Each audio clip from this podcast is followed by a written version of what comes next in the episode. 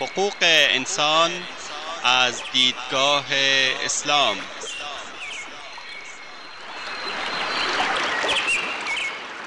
يا أيها الناس إنا خلقناكم من ذكر وأنثى وجعلناكم وجعلناكم شعوبا وقبائل لتعارفوا إن أكرمكم عند الله أتقاكم إن الله عليم خبير.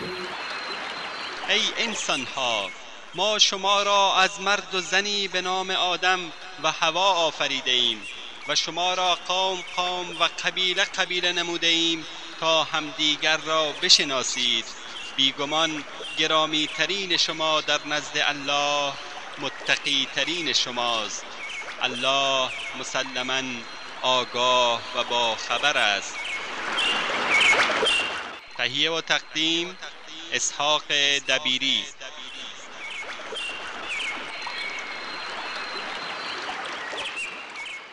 بسم الله الرحمن الرحیم الحمد لله وصلى الله وسلم على نبینا محمد وعلى آله وأصحابه اجمعین أما بعد شنوندگان عزیز برنامه ما درباره حقوق بشر از دیدگاه اسلام است. ادامه حقوق بشر حقوق مؤمنان. ظلم کردن به مردم که سب هم ظلم است یعنی دشنام و فحش هم به حکم عقل و هم کتاب و سنت جایز نیست. به عقیده ما قرآن که می‌گوید لقد کرمنا و لقد کرمنا بنی آدم منظور این است که بنی آدم به اعتبار اینکه بنی آدم هستند کرامت دارند. این که گفته شود حقوق انسان یعنی انسان به ما هو انسان شرافت دارد ولو اینکه کافر باشد. چون ذاتا انسان نزد خداوند احترام دارد و این صریح آیه است. اینکه در روایات بر مؤمن تأکید دارد شاید برای تحریک احساسات است که بگوید این فرد مؤمن است. و اقتضای مؤمن بودن این است که می‌دانیم برخی ها به آن فرد میچسبد. بعضی به آیه اجتنیبو قول از زور استنا کردند. زور یعنی قول باطل. برخی هم پاسخ دارند قول زور یعنی دروغ. و اجتنیبو یعنی از دروغ اجتناب کنید. در حالی که اهانت و سب لزوما و حتما دروغ نیستند. ممکن است فردی احمق باشد و به او بگویند احمق. این اگر سب باشد حتما دروغ نیست.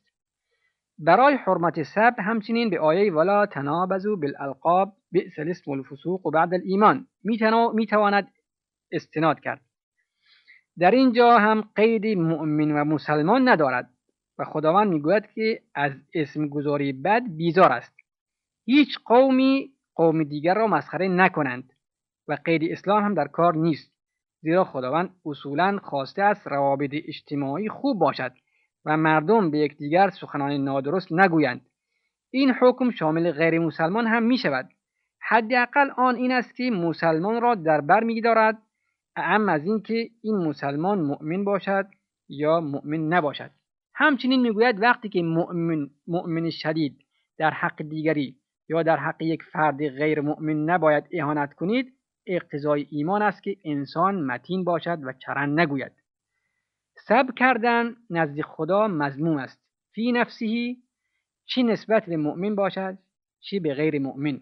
چون مؤمن یک فرد اخلاقی است و از نظر جامعه شناسی مفهوم انتظار نقش دقیقا تابع پایگاه اجتماعی و موقعیت اجتماعی فرد است.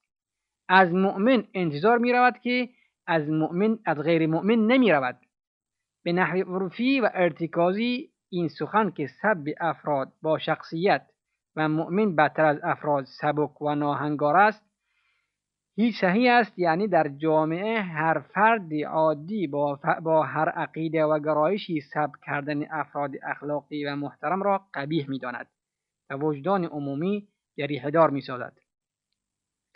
و اما پس از بحث سب مؤمن مسئله دیگری هم مطرح است و بسیار از آقایان می‌خواهند گردن اسلام بگذارند که اسلام برای انسان بما انه انسان هیچ ارزشی قائل نیست و همه ارزش را برای ایمان و اسلام قائل است.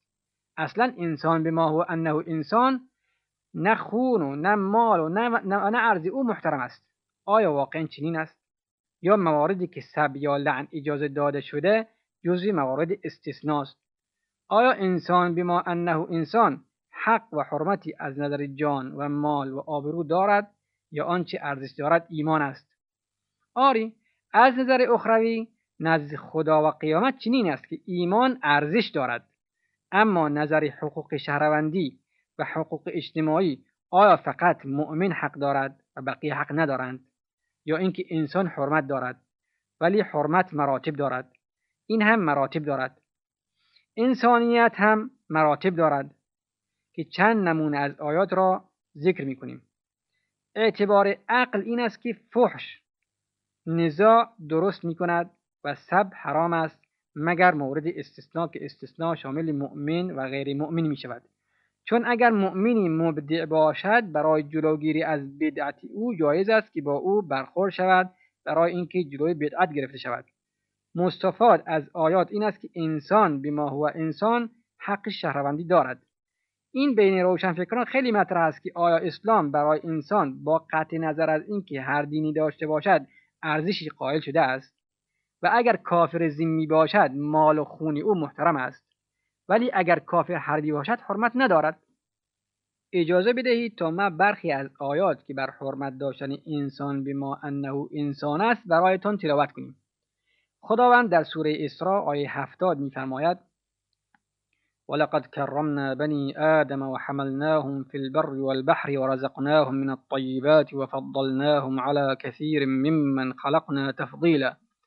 ما آدمی زادگان را با اعطای عقل، اراده، اختیار، نیروی پندار و گفتار و نوشتار، قامت راست و غیرو گرامی داشته ایم از چیزهای پاکیزه و خوشمزه روزیشان نموده ایم و بر بسیاری از آفریدگان خود کاملا برتریشان داده ایم.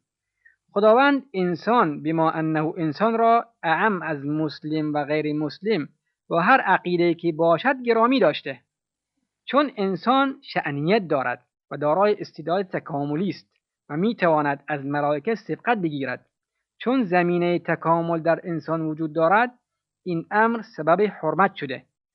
گاهی از ما سوال می کنند که کفار ذمی خراج نمی دهند و یا اینکه در برخی از کشورها می شود مالی که متعلق به انهاس را پرداخت نکرد. خیلی از آقایان اجازه می دهند اما این اجازه مشکل است چون آن فرد زحمت کشیده اختراع کرده و به مالی رسیده.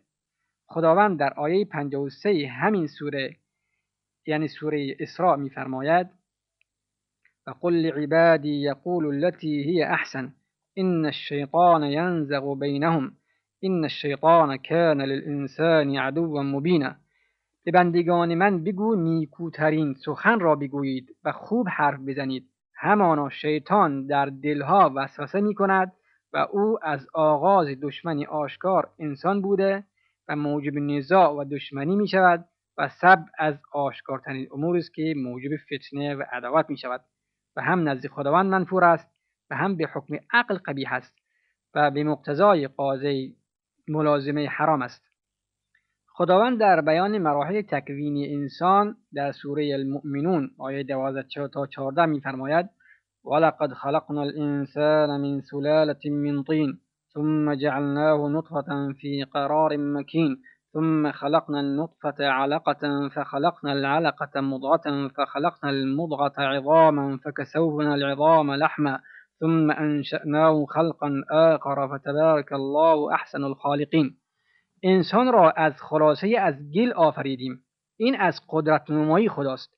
این مراتب وجود را که ملاحظه می کنیم انسان از مرحله جمادی به مرحله نباتی می رسد و مراحل تجرد را طی می کند و انشأناه و خلق دیگری کردیم نه اینکه از ابتدا یک روحی مجرد و مستقلی داریم که آن را در جسم فرو می کنند بلکه در اصل اصل همین ماده است که تکامل می یابد و به تجرد می رسد و اگر به طور طبیعی مرد مجرد کامل از دنیا رفته است. این مجرد کامل ممکن است ابو جهل و یا ابو لهب باشد یا یکی از اولیاء خدا باشد. بالاخره از خاک است که یک انسان مجرد کامل پیدا می شود و از خدا در اینجاست که می‌گوید فتبارک الله احسن الخالقین و خود را به خاطر خلق این موجود تحسین می کند. سپس انبیا را برای تربیت او میفرستد پس خداوند در این آیه انسان را احسن المخلوقات می‌داند صرف نظر از اینکه چه عقیده داشته باشد. چگونه چنین انسانی به خود اجازه دهد دیگری را تحقیر و توهین نماید. درباره صفات مؤمن خداوند میفرماید والذین هم عن اللغو معرضون. و مؤمنان کسانی هستند که از کردار بیهوده و گفتار یاوه و لغو روی گرداندند و زندگی را جدی می‌گیرند نه شوخی. تنقیص دیگران و سب دیگران هر که باشد از آشکارترین مصادیق لغو است و مؤمن مرتکب آن نمی شود اقتضای ایمان این است که احدی را سب نکند. بنابراین وقتی خداوند نفس دشنام دادن را بد می‌داند این بدی اطلاق دارد. ایمان به خدا و عالم غیب برای انسان یک کمال است و چون این انسان و ایمان برای انسان کمال است در روایات آمده که سرزنش و سب و ایزا و اهانت مؤمن جایز نیست. ما این را قبول داریم اما بحث این است که علاوه بر اصل ایمان آیا نفس انسان بودن محترم است از باب اینکه انسان زمینه همان ایمان و تکامل است. و خداوند میفرماید ولقد کرمنا بنی آدم. و انسان در نظام وجود کن جامع و جامع کمالات است. این انسان بما انه انسان و با قطع نظر از دین خاص و مذهب خاص آیا حرمتی دارد یا نه؟ یک زمان است که انسان کار خلاف انجام می‌دهد که تعذیر یا قصاص یا مجازات می شود اما اگر انسانی معتقد به دین خاصی نیست و نسبت به هیچ کس هم آزاری ندارد و رفتار معقولی دارد آیا حرمت ندارد؟ در حدیث آمده که فردی به پیامبر صلی الله علیه و آله و سلم گفت مرا موعظه کن یا وصیتی کن. پیامبر صلی الله علیه و آله و سلم فرمود احفظ لسانک. مواظب زبان خود باش. ما متاسفانه سیاستمان اقتضا می کند که نسبت به هر کس هر چی می‌گوییم. دوباره گفت مرا موعظه کن. دوباره پیامبر صلی الله علیه و آله و سلم فرمود احفظ لسانک. و بار سوم که گویا توصیه پیامبر صلی الله علیه و آله و سلم در دل او جواب نیافته بود دوباره همان جمله و حکمتش را گفت و آن حضرت صلی الله علیه و آله و سلم فرمود ویحک و هل یکب الناس على مناخرهم فی النار الا حصائد السنتهم آیا چیزی مردم را به رود آتش خواهد انداخت جز دوری دوری شده های زبانشان؟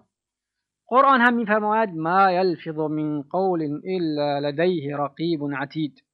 انسان هیچ سخنی بر زبان نمیراند مگر اینکه فرشته ای مراقب و آماده برای دریافت و نگارش آن سخن است.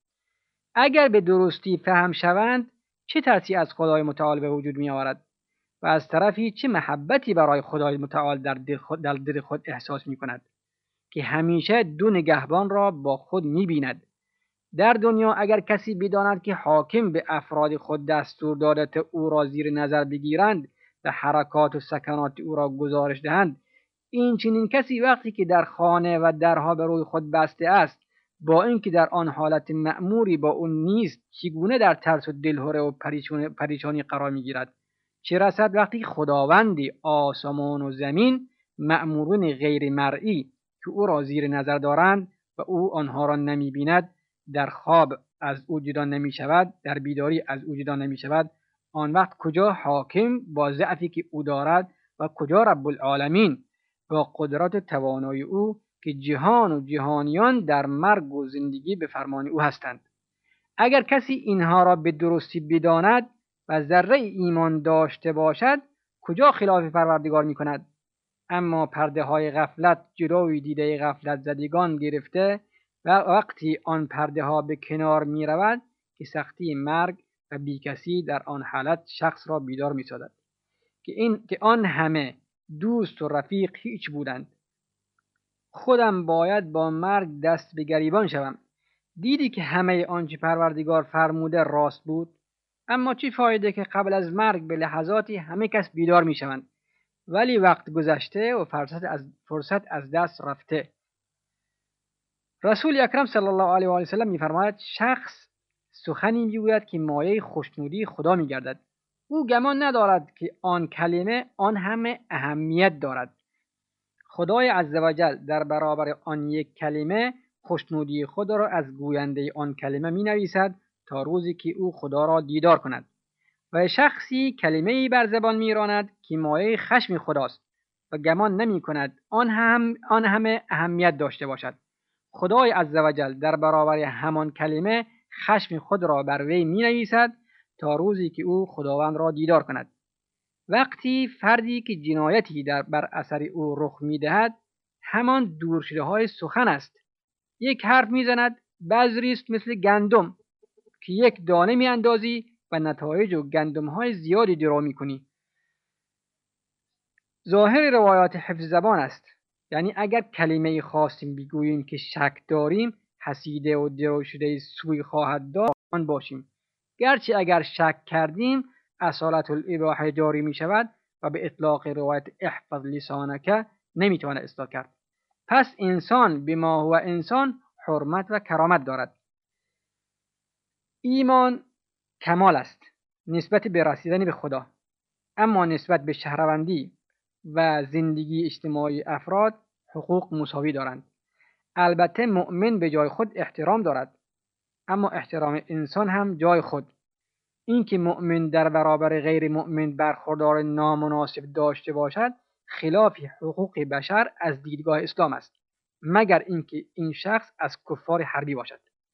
شنوندگان عزیز وقت برنامه ما تا همینجا به پایان می‌رسد. تا هفته آینده شما را به خداوندی بزرگ می سپاریم و صلی الله وسلم علی نبینا محمد. والسلام علیکم و رحمت الله و برکاته.